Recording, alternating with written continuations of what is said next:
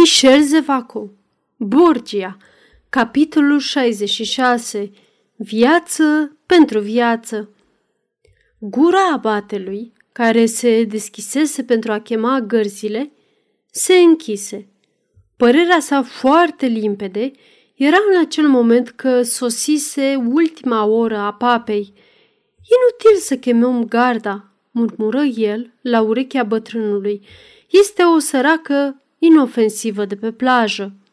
El se retrase doi pași cu ochii aprinși, puțin palid, imaginându-și drama care trebuia să se petreacă pe această plajă pustie.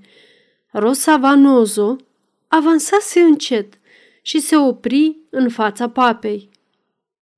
Aceasta nu-i vedea fața pe care o eșarfă neagră i-o acoperea pe jumătate. Ce vreți?" Întrebă aspru papa. Să vorbesc singură cu Rodrigo Borgia, răspunse înclinându-se ciudata femeie, astfel încât doar papa să o audă. Apoi, imediat, ea adăugă, crima plutește în aer, viața voastră este amenințată. Dacă mă ascultați, sunteți salvat. Dacă nu mă ascultați, sunteți pierdut. Alegeți, repede. Sunetul acestei voci îl făcu pe papa să tremure. Unde o mai auzise? O, această femeie spunea adevărul. Viața sa era amenințată. Presimțirile sale nu îl înșelaseră. Și spuneți că mă puteți salva? Se bâlbâi el cu voce joasă. Da, și singură, doar eu pot. Îndepărtează pe acest bărbat care ne ascultă. Bătrânul Borgia a avut un minut de groaznică nehotărâre. Dacă această femeie mințea, dacă era o cursă care era întinsă, dar dacă spunea adevărul, dacă ea putea să-l salveze.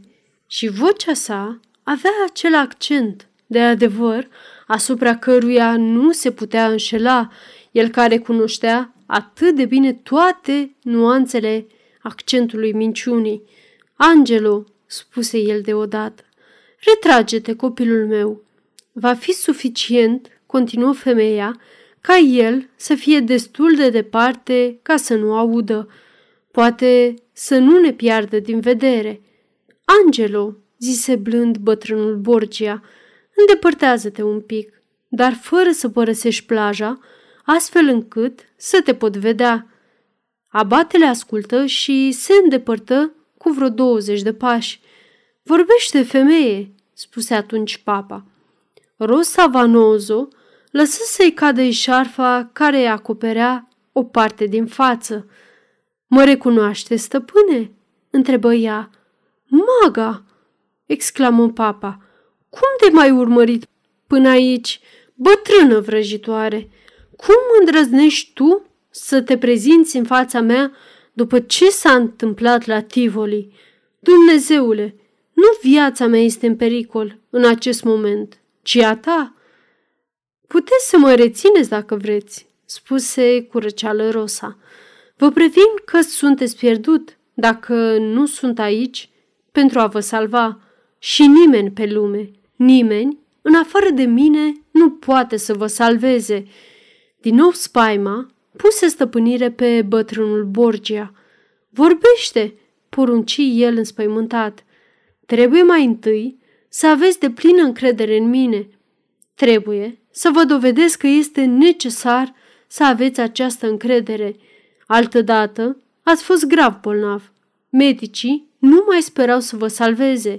Eu sunt cea care v-a smuls morții. Este adevărat? Este adevărat. Tu mi-ai salvat viața. Erați înconjurat de dușmani înverșunați. Ați venit să mă căutați în cocioaba mea din ghetou. Mi-ați spus, dăm soluția de a mă apăra contra dușmanilor mei și v-am pregătit o otravă teribilă de care v-ați folosit, cred, destul, pentru ca nimeni să nu îndrăznească să-și ridice ochii asupra dumneavoastră. Este adevărat? Este adevărat. Tu ești cea care m-a scăpat de dușmani. Dar de ce ți-ai bătut joc de mine la Tivoli? Pentru că am vrut să evit un act care ar fi influențat în rău viața dumneavoastră. Eu știam că Rosita era fica voastră. Papa aplecă ochii și deveni gânditor. Da, spuse el, poate că în acea zi ai făcut pentru mine mai mult decât în trecut. M-ai salvat de mine însumi. Tu ai dreptate, maga. M-ai oprit de la o crimă. Crimă inconștientă, este adevărat. O lumină străluci în ochii Rosei. Era o licărire de ură și dispreț. Am dreptate să vă spun că trebuie să aveți încredere de plină în mine, întrebă ea, dar reluă Borgia, fără să răspundă la această întrebare. Pentru ce te reîntâlnesc pe drumul meu în fiecare din teribilele etape ale vieții mele? Vreau să știu ce ciudat interes ți-am inspirat. Pentru ce m-ai salvat de la moarte și de la o crimă de incest? De ce ai venit să mă salvezi din nou? Cine ești tu? Ce ți-am făcut ca tu să ai atâta grijă de viața și de conștiința mea? În timp ce bătrânul vorbea astfel, Rosa Vanoso era scuturată de frisoane ca și cum ar fi avut febră. Un sublim sacrificiu se împlinea în ea. Rosa Vanoso își înăbușea ura și își sacrifica răzbunarea, își sacrifica viața, căci de 30 de ani nu trăia decât pentru răzbunare. Ce se petrecea, deci, în sufletul acestei nefericite? Ea făcu un efort supraomenesc pentru a-și recăpăta calmul și, cu o voce care tremura, răspunse. Îmi puneți întrebări cărora nu le pot răspunde, Vă este suficient să știți că fatalitatea ne-a unit existențele. Nu mă întrebați mai mult. Nu vorbiți de trecutul meu, de interesul care m-a legat de dumneavoastră, dacă vreți să păstrez suficientă forță pentru a vă salva și de această dată. Aceste ultime cuvinte îl readuseră pe papă la realitatea amenințătoare. Fie, spuse el, tu ai un secret. Nu voi încerca să-l descoper. Aștept ca tu să-mi spui cine vrea să mă lovească aici, de ce și cum sunt amenințat cu moartea. Nici asta, spuse maga, care își recăpătase tot sângele rece. Nu vă voi spune, nu pot să vă spun. Atunci, ce vrei de la mine? bombăni papa iritat. Vreau să vă propun un schimb. Două existențe sunt amenințate, a dumneavoastră și a unei nefericite despre care vreau să vă vorbesc.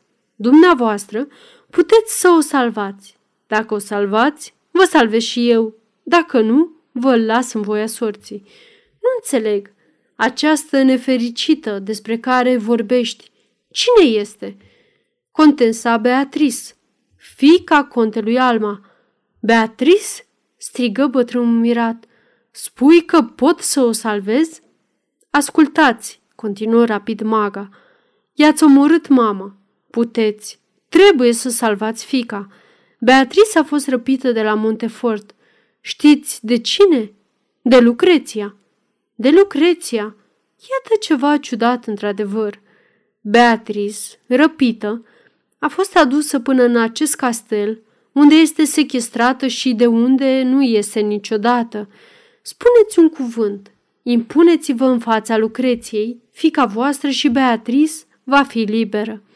Și dacă refuz, v-am spus, vă propun un schimb, viața voastră în schimbul celei a lui Beatrice, viață pentru viață. Dacă Beatrice este liberă, dacă o văd îmbarcându-se în siguranță, fără să îi se fi făcut vreun rău, viața dumneavoastră este salvată. Dacă nu, nimic nu poate, la această oră, să vă salveze de la moarte. Bătrânul Borgia tremura. O voi salva pe Beatrice. Jurați? Desigur, pe Evanghelie și pe cruce. Atunci, spuse încet maga, sunteți salvat. Dacă credeți în Dumnezeu, mulțumiți că v-a dat puterea să vă salvați.